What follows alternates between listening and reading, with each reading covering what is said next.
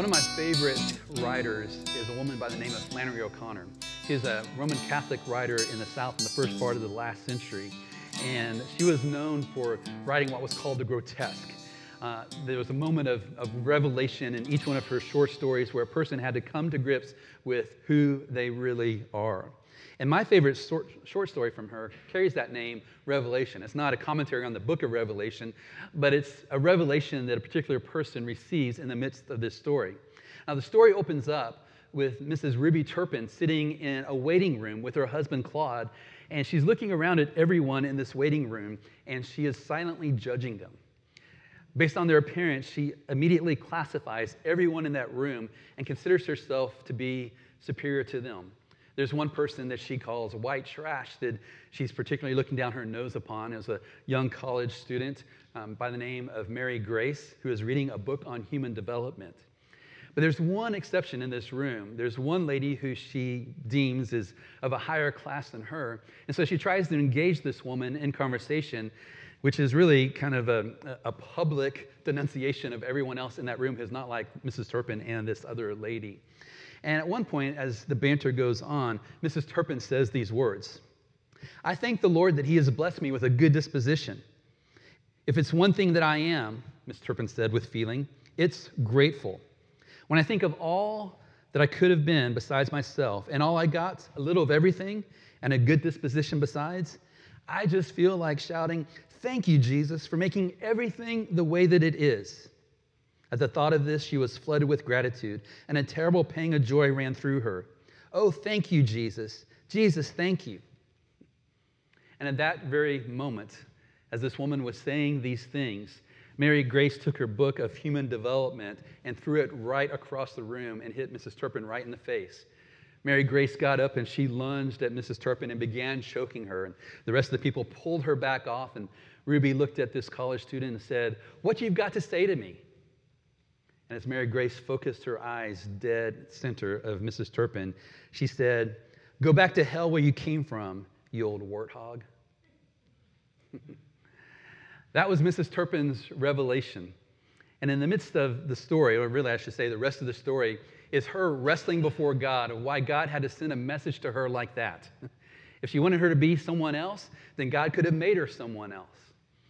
And as the story closes, as she's sitting there watering her pigs, she gets this vision of all the people that she despises entering heaven ahead of people like her. And at the end of that train are people like her, but all their goodness and, and all their sins are being burned off before they go into heaven. I find that to be a very interesting story. It's one of my favorites that she has written. But on another occasion, she was asked why does she have such kind of a violent revelation in her stories as people come to grips with herself? And this is what she said You have to make your vision apparent by shock. To the hard of hearing, you shout. And for the almost blind, you draw large and startling figures.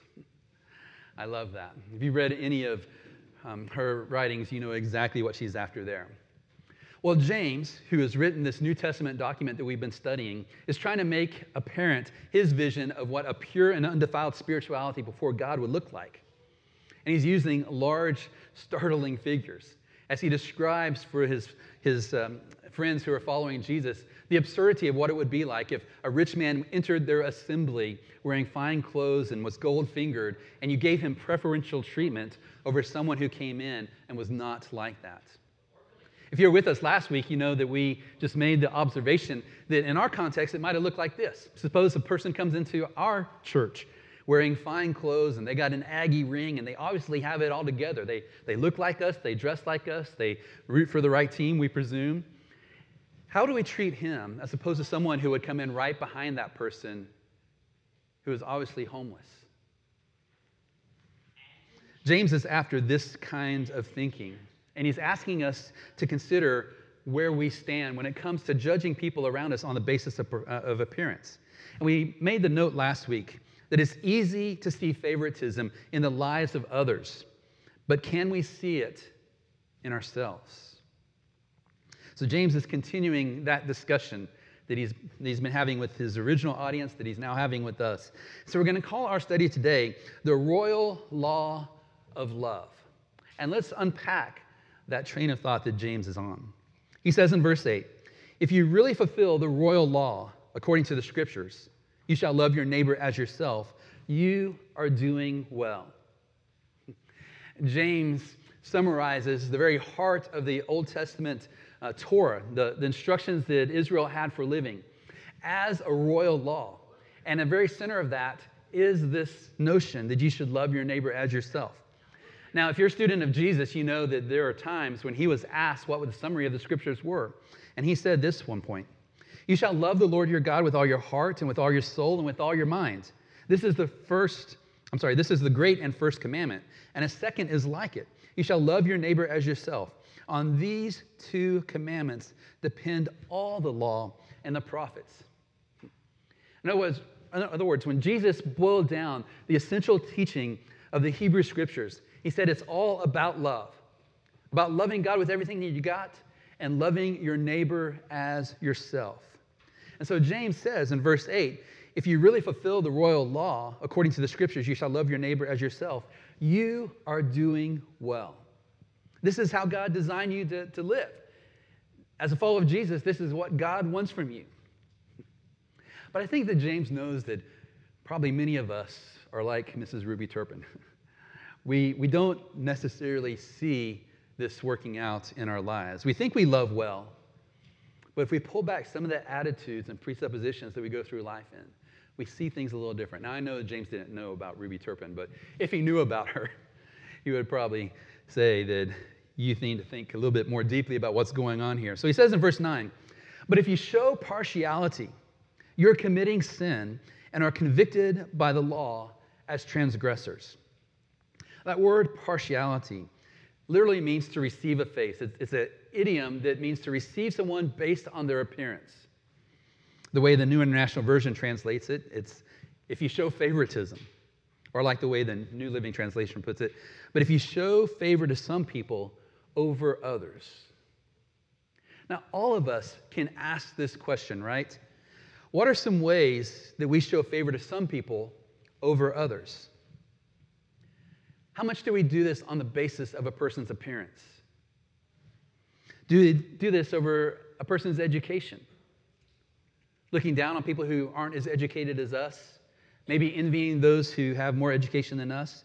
Do we look down upon people because of their race or their ethnicity, their body type, their, their place of origin? We could go on and on and on. James wants us to wrestle with this issue of partiality, of showing favor to some people and not to others, and to ask ourselves the question to what degree is this at work in our life? So, James is hard hitting here. He says, if you show partiality, you are committing sin. I wonder how many of us, if we're honest, would define partiality or showing favoritism as sin. Surely, I mean, if it is a sin, it's a small thing. But probably for many of us, we don't think twice about it. And that's because most of us just define sin as, as something that is really, really big. But as you know, if you've been here at part, at part of Mercy Hill Church, that word sin just simply means missing the mark. If God's design for you is love, and to love others as you love yourself, sin is simply missing that mark. I like the way that John Stott summarizes this. I've, I've shared this with you before, I believe. He is a late Anglican minister, and he said, like salvation, sin is a word that belongs to the traditional Christian vocabulary. I'm not a sinner, people often say, because they seem to be associating sin with specific and rather sensational misdeeds like murder, adultery, and theft. But sin has a much wider connotation than that. What the Bible means by sin is primarily self centeredness. For God's two great commandments are first that we love Him with all our being, and secondly, that we love our neighbor as we love ourselves. Sin, then, is the reversal of this order. It is to put ourselves first, our neighbor next when it suits our convenience, and God somewhere in the background. I find that to be so helpful. Sin is not just simply those big things that people sometimes do, but they can be even those small things that just really betray that we love ourselves more than anything. So James says if, if you show partiality, you're committing sin and are convicted by the law as transgressors. What law is he talking about? That royal law of love that says you shall love others as yourself. If we show partiality, we're violating that law, we're breaking it. And he says, Here we're transgressors. That word transgress is just one of those fancy biblical words, theological words, that means crossing the line. Here's the boundary that God wants us to live and to play in, just like as a basketball game has boundaries. And a transgression would be to overstep those boundaries and live in ways contrary to God's design of love for us. And then James says in verse 10 But whoever keeps the whole law, but fails in one point, has become guilty of it, become guilty of all of it.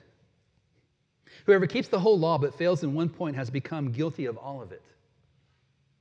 I wonder how this strikes you. James says you can be religious and devout, but if you break the law at one place, you become guilty of all of it. There's a word picture that Daniel Doriani uses in his commentary on the book of James, which I thought was really interesting, and I wanted to share it with you. He says, Some people think of obedience as a pile of individual good deeds. The pile gets a bit larger with each, each good deed and a bit smaller with each sin. The more good deeds and the larger the pile, the more God is pleased. But James, as, as James sees it, obedience is more like a sheet of glass, one flawless whole. And disobedience is like a brick tossed through that glass, one destructive act that shatters the whole. I think that's exactly how James is seeing this here. As you look at this desire of God that we would love, to sin, to show favoritism, is like throwing a brick through that, that law. James goes on and unpacks it a little bit more for us. He says, For he who said, Do not commit adultery, also said, Do not murder. If you do not commit adultery, but do murder, you have become a transgressor of the law. If James were here, I'd want to ask him the question Do you see showing favoritism as somehow murdering a person? I mean, that sounds absurd to us, but remember his illustration. If someone comes in wearing uh, wealthy clothes and gold on their fingers, and you give preferential treatment to that person, and to someone who comes in wearing disgusting clothes and dirty clothes, and you tell them, you go sit over there, you've dishonored that person. I wonder if James is saying, in a sense, you've, you've killed that person. I don't know, that's the question I, ha- I would have here, but, but don't miss what he's saying here. It's like you have this one kind of big umbrella commandment, what Jesus describes as, as the heart of the Torah. You shall love your neighbor as yourself. And underneath this umbrella are all these other commands, like you shall not lie, do not steal, do not commit adultery, do not oppress the poor, do not show partiality, do not covet, do not murder, do not pervert justice. All of these are, are violations of that one central command to love others as you love yourself. But James also says something interesting here as well. He points out the one who gives these commands. He who said. It's not simply that in our ways of showing favoritism and prejudice towards others, we're, we're in a sense committing sin against them. It goes much higher than that. Like David said in Psalm 51 Against you, you only have I sinned and done what is evil in your sight. Sin, first and foremost, is rebellion against God. And that's what Jerry Bridges in his book, Transforming Grace, says. He says, Sin in the final analysis is rebellion against the sovereign creator, ruler, and judge of the universe. It resists the rightful prerogative of a sovereign ruler to command obedience from his subjects. It says to an absolutely holy and righteous God that his moral laws, like loving your neighbors yourself, his moral laws, which are a reflection of his own nature, are not worthy of our wholehearted obedience. R.C. Sproul, in his classic work, The Holiness of God, put it this way The slightest sin is an act of defiance against cosmic authority. It is a revolutionary act, a rebellious act where we are setting ourselves in opposition to the one to whom we owe everything. So, if we put it like this, even a small sin is a great offense against God. Even just snubbing someone, showing favoritism, maybe even just in our attitude, preferring one kind of person over another. That is a small thing, but isn't a great offense against God.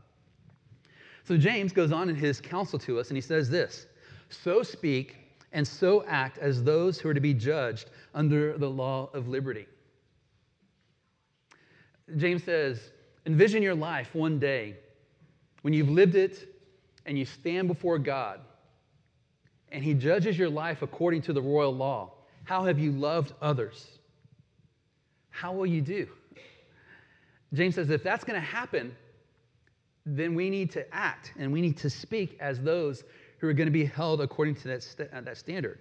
We need to hear James saying that we ought to live as those who one day will stand before God and will be judged by how we have loved our neighbor as ourselves.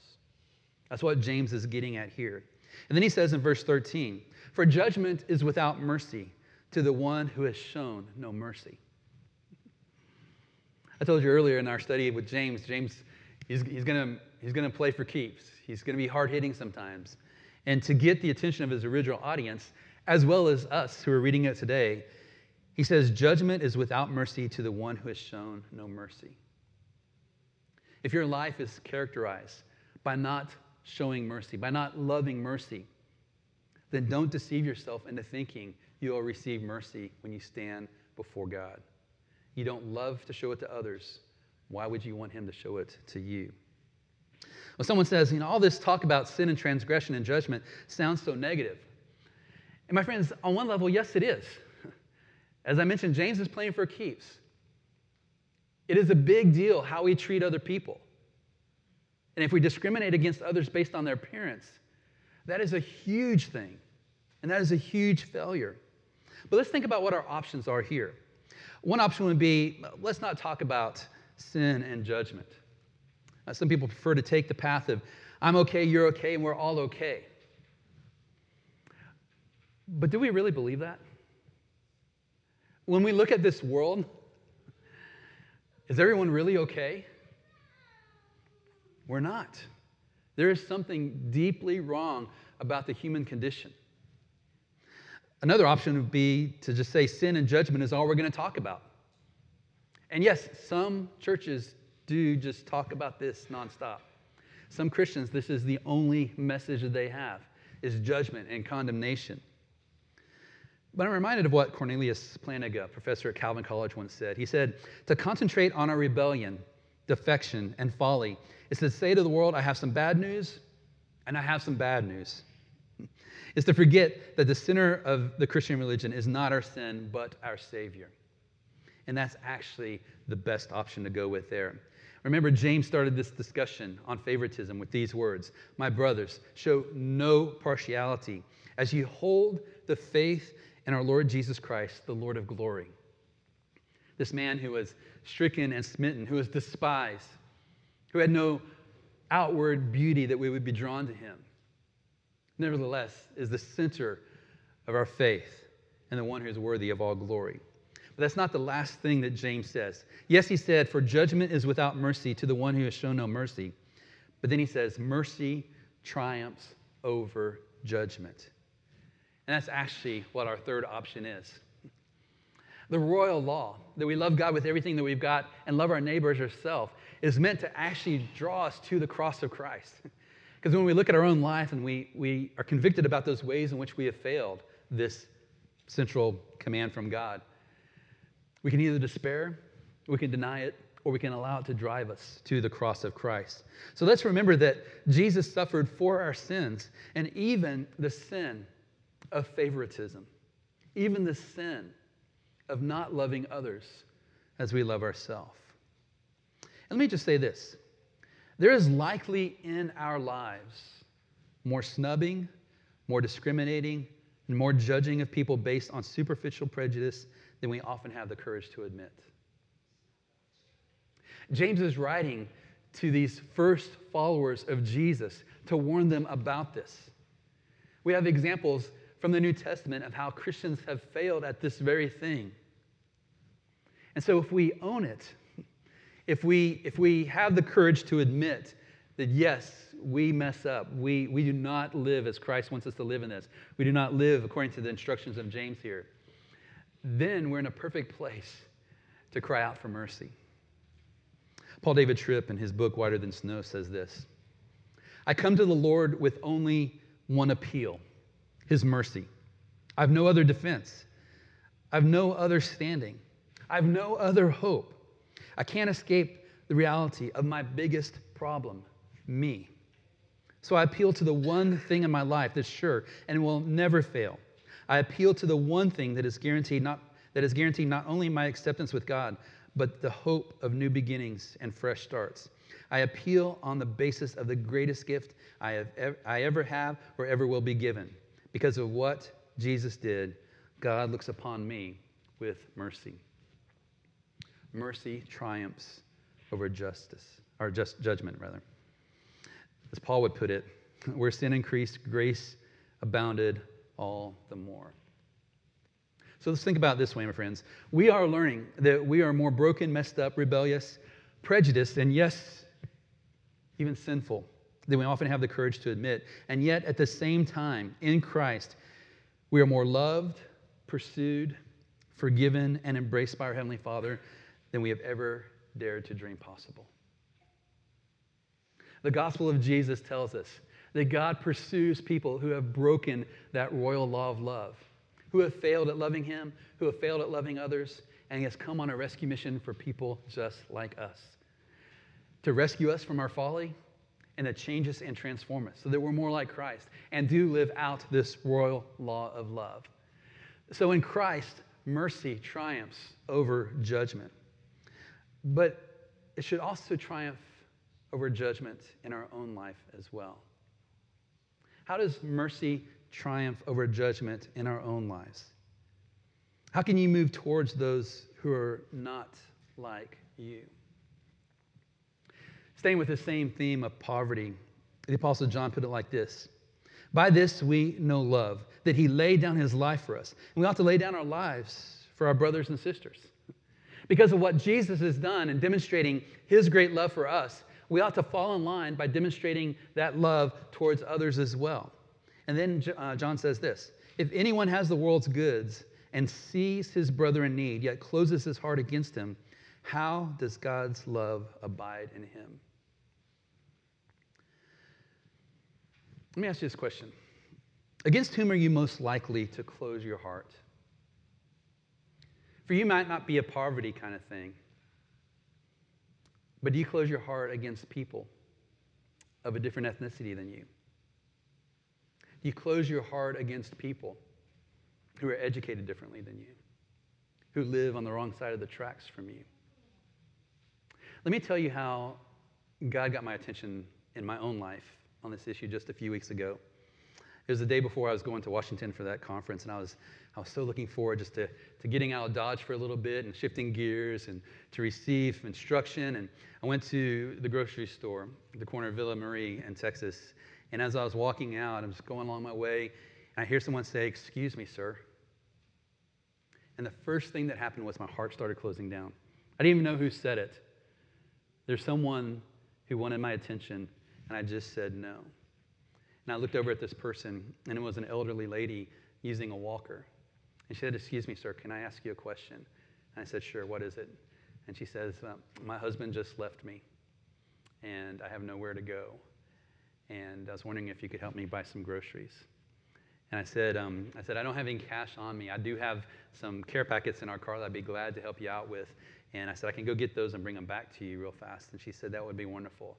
And she said, Can I actually walk with you to your car? And I said, Sure. I'm, I'm actually, at, when I go to the store, I park as far out as I can just to get a little exercise going. And so I was like, I'm parked a little ways away. And she said, That's fine. So she, she pulled her walker up next to me, and I stand on the side there so the cars won't um, hit her. And, and she starts telling me her story more and more. My heart begins breaking for this woman.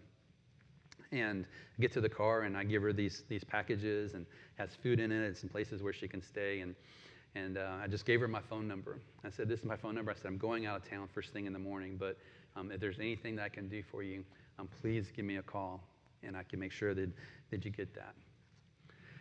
But there was a moment. Here I am as a, as a Christian who's been following Christ since I was 16 years old, who's been an ordained minister since 1999.